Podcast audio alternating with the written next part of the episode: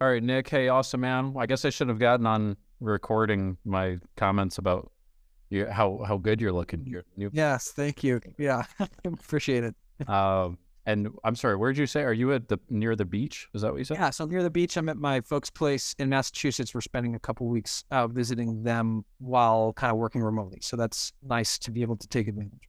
That's awesome. Awesome. Cool. Well, I appreciate you taking a few minutes um, to, you know, kind of create a capstone for the work you've been, you know, engaged in for the past couple of months. Uh, you know, do a, a kind of a final reflection on what you've accomplished, um, and you know, kind of pass it on in the form of a gift to somebody else who might need to hear it. And I'm really excited about speaking with you because, um, you know, you're somebody who is not the typical type of person who would be the first person to kind of raise their hand and say, "Hey, you know what? I I'm feeling a little stressed. I'm feeling a little overwhelmed. I need to kind of, you know, get a second perspective. I need to get some new tools." You know, I find that you know most men who are you know very skilled, very you know getting advanced in their career like yourself are not usually you know the types of people who are first gonna like say, "Oh, I need to do something here." And uh, I think for you, you kind of realized, wait, this is impeding my performance as well as my quality of life. But I, I guess I should have you kind of put it in your words. If you can just kind of describe where you were kind of at it, uh, you know, before we got started and what was life like for you kind of day to day and, and where were the pain points? Sure. Um, so for me, uh, before we started working together on the emotional mastery course, um, I had been um, working as a chief operating officer at a small growth stage company with an incredible mission, but a very large scope. Um, and I wore a lot of that on my shoulders. um, what we were taking on was felt very big, both in terms of the actual mission itself, but also a lot of the internal mechanics of the company and and um, both sort of interpersonal and um, and structurally with the company. So for me, it felt like when the company succeeded, I had a very easy time patting those people on the back and being proud of them. But when I saw anything at all wrong with the company that wasn't necessarily my responsibility per se, it all felt like it flowed up to me. And so I spent a lot of my days um, feeling very stressed, feeling um, those feelings of, of, of failure, and it was difficult for me to sort of appreciate um, the progress that I had made, just because I kept seeing things that weren't done, things that were broken, um, you know, distance to be traveled, and that left me in a place of feeling, you know, burnt out, um, uh, very stressed, very very stressed. Um, and am anxious and rigid. And I use that term um, almost like you think of uh, like a pencil is rigid and, and in other words, susceptible to, to snapping. Mm-hmm. Um, mm-hmm. and overall, I didn't really feel as much like myself. I'm a very lighthearted, easygoing, creative type of guy, and and that wasn't the way I was experiencing myself. So, yeah. And and I think what correct me if I'm wrong, but what I kind of get the sense of when you say that rigid place, because I think a lot of people can relate to that, particularly those who are really serious about their careers, a lot of men especially. Um, but when you're in that rigid place, it's like if something doesn't go now according to the plan you had for the day or the afternoon or how you kind of pre managed how your time was going to be spent, it can kind of feel like that snap is about to take place, right?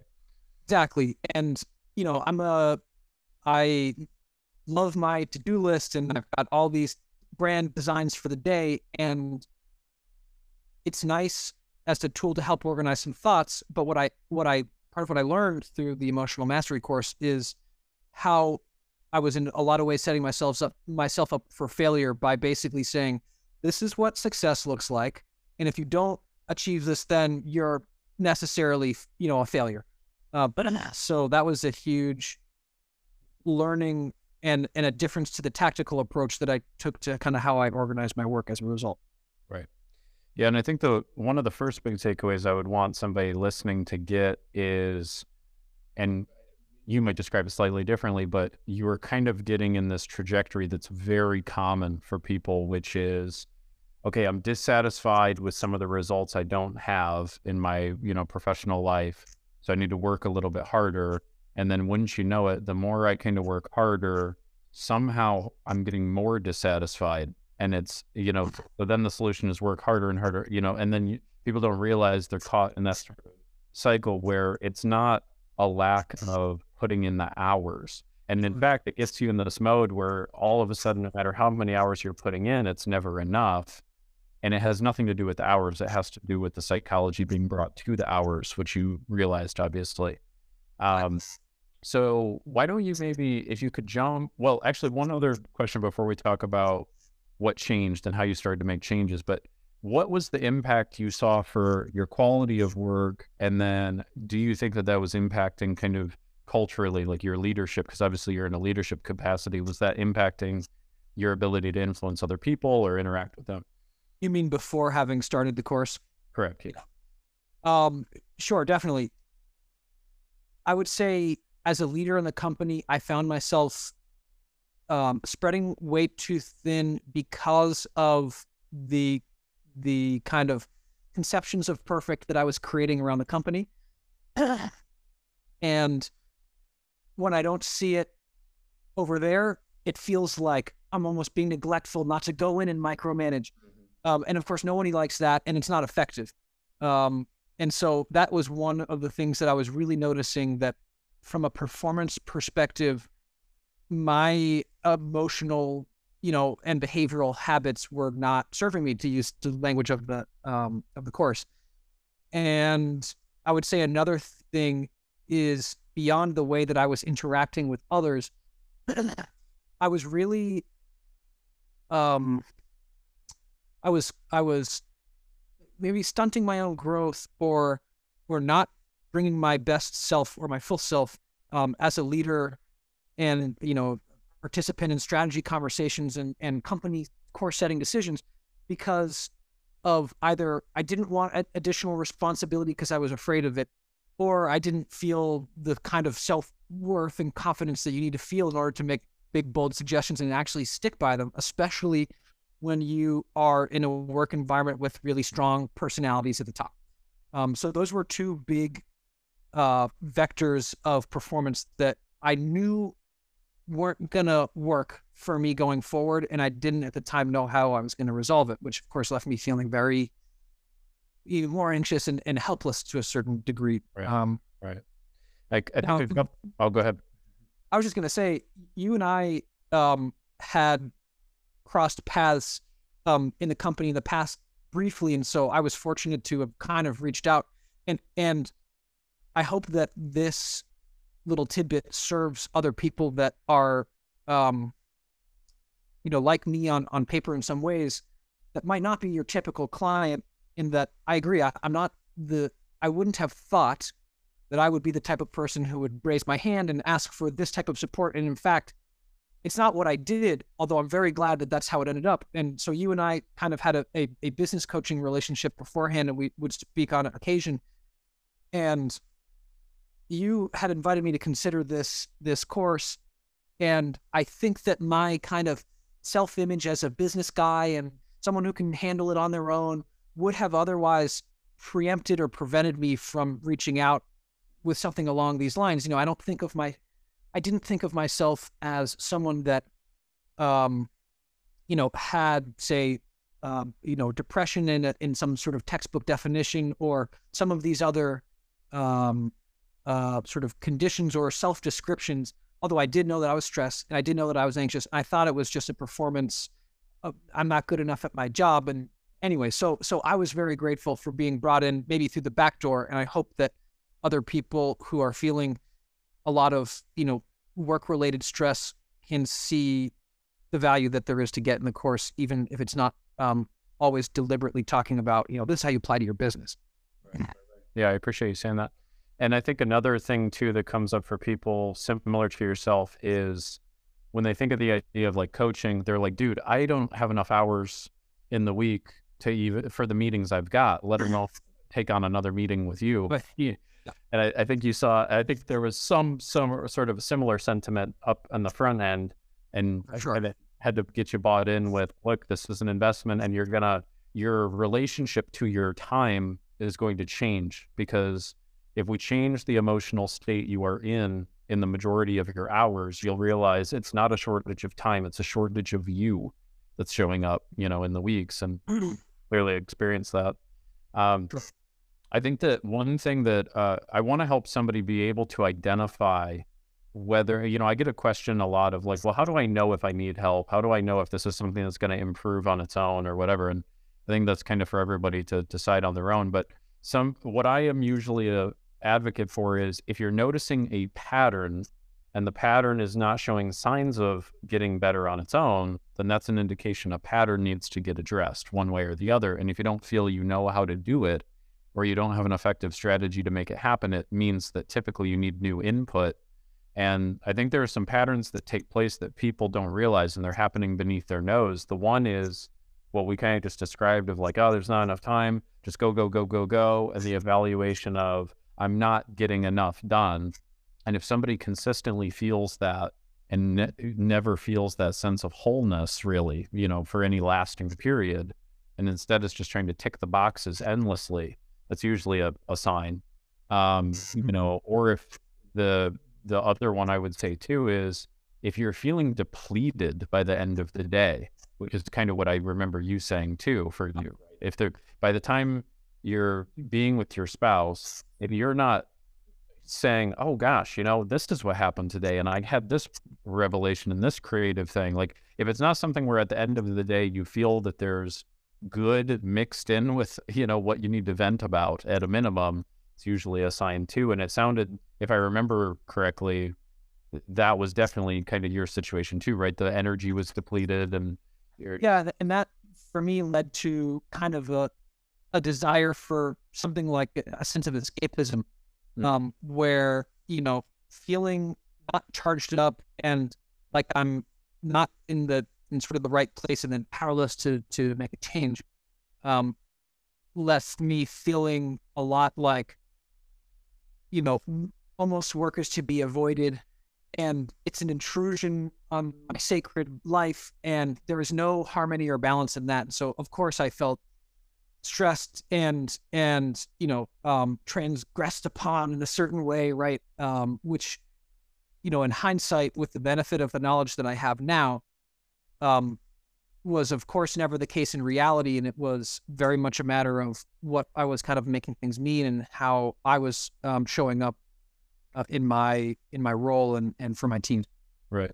Yeah, and another tall tale sign too is if you start to feel that you're resentful of the system that you're operating in, it's usually a and co-creating, which is the worst part, is that I really um, felt a lot of uh, internal uh, strain and, and friction because I was both building this company in a very real sense, and and somehow, you know, frankly, resenting it, and so that really kind of tore me apart. Um, and um, at least that's how it felt at the time. Right. So yeah. Okay.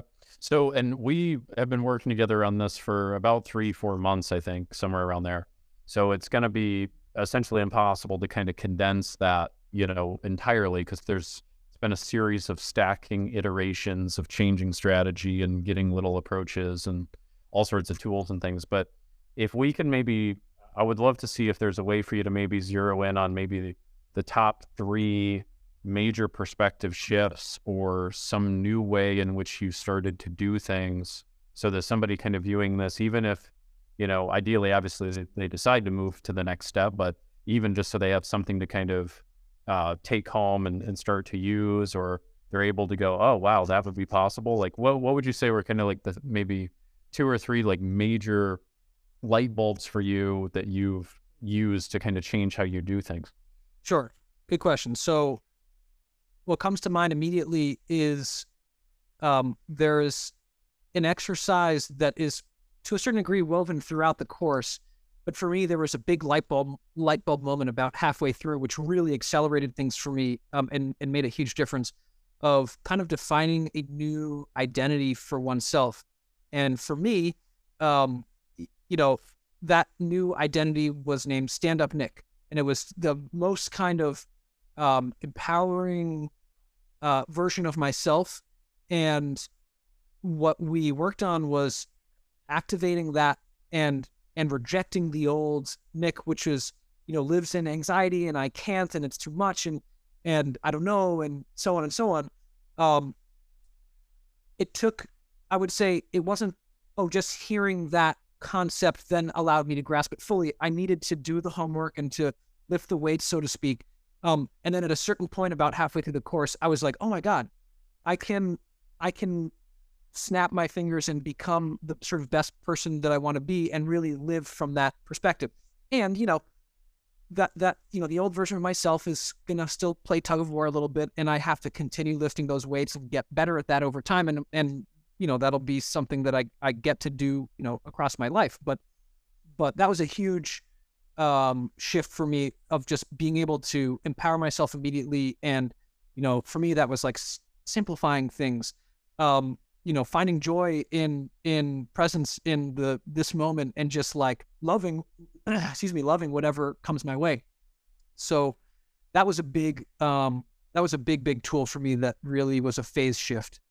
Um, an- another thing was in defining, investigating my sort of my core values and how I'm fulfilling my my fundamental human needs, and realizing that through the uh, exercises of the course that not only are they conflicting within one another, is that you know I want adventure, but I want certainty, or I want this and I want that, and not that they can't coexist, but the way that I needed to fulfill one actually killed the other, and vice versa.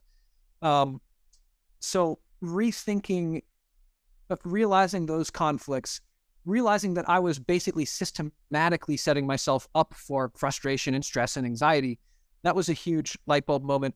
And then going the next step to from this position of stand up Nick and from who you know I I um, feel is my my best self, so to speak redefining what those um, core uh, values are for me and creating really simple, everyday um, rules that help me feel and fulfill those things so that at the end of the day, you know, my, my work day could have been firefighting and all this stuff, but I got to type on my keyboard and like, isn't that a miracle? And I can actually enjoy that with mindfulness and, and presence um, in a way that normally I'm just like, you know annoyed in the past. So um, that was that was a huge thing as well. It was a big toolkit that I keep um, with me beside my desk at all times, just to help help me stay in that. Yeah.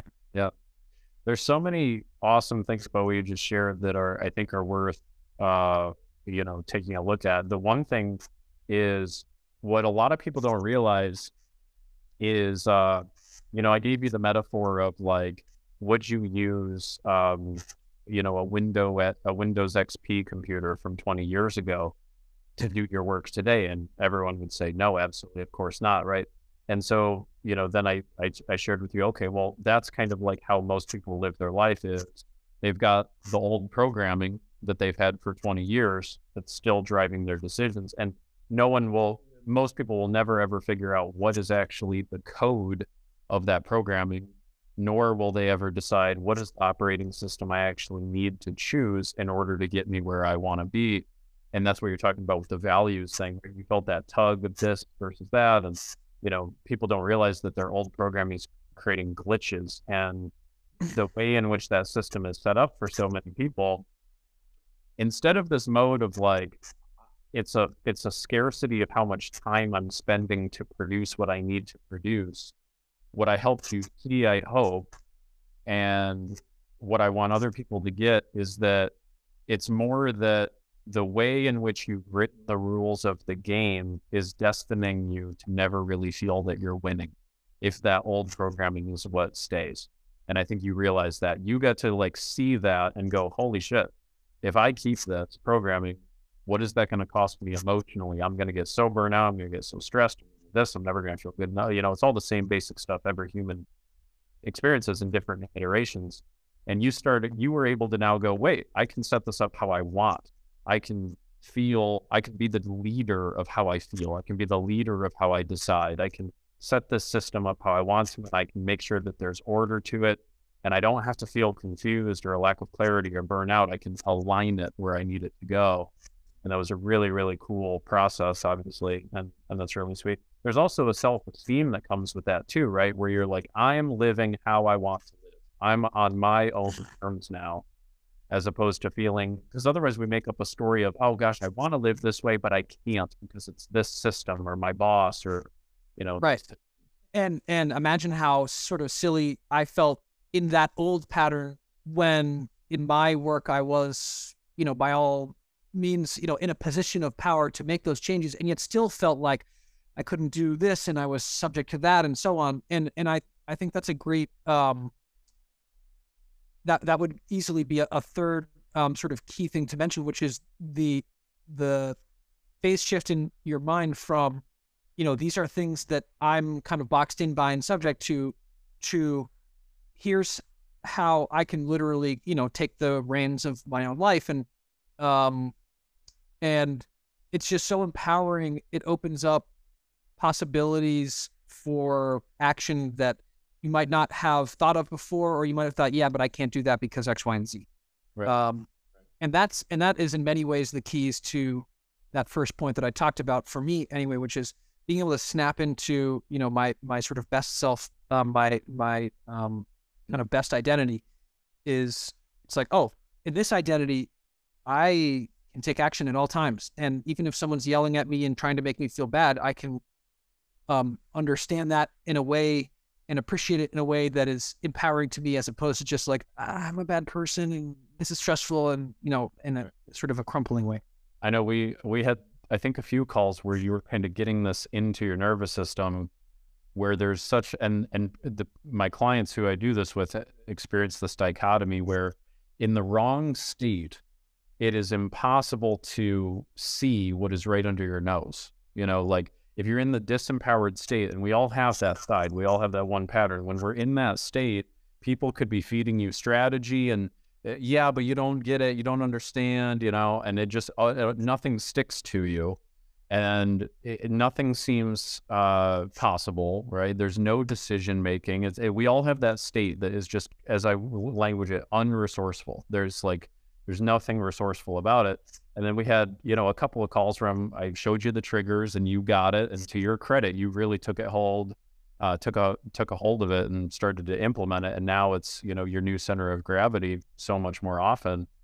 And in that state, it's like, oh wait, I thought that was impossible. Oh, that's possible. I just got to do this one thing. I just got to make this happen. It's like it immediately provides clarity. And I think there's so many people who are trying to adjust their behaviors, but they're still in a lousy state and they don't realize that's the thing that's getting in the way. It's the state that's got to get changed first. So you really embodied that. Um, so what is the life like for you now? You know, day to day, how do you make decisions? How do you feel? What's how does that compare to a few months ago?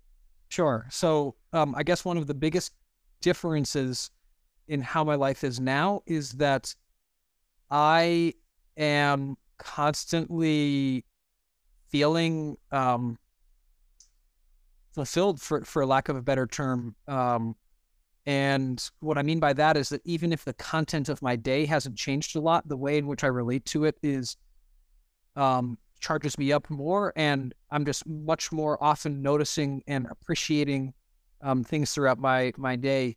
So even holding all of the kind of content and you know wake up, brush teeth, do work, go to sleep type of of rhythm of the day, um, I'm able to just appreciate a lot more. And so I would say that, um, and this might sound sort of silly in its broadness, but my quality of life is just much higher, um, which is which is obviously super important. Um, I would say also, um, as a result of this course, I have had clarity on a few really important uh, decisions in my life, and um, as they relate to my career, and I've been able to make moves with confidence that I didn't uh, consider before.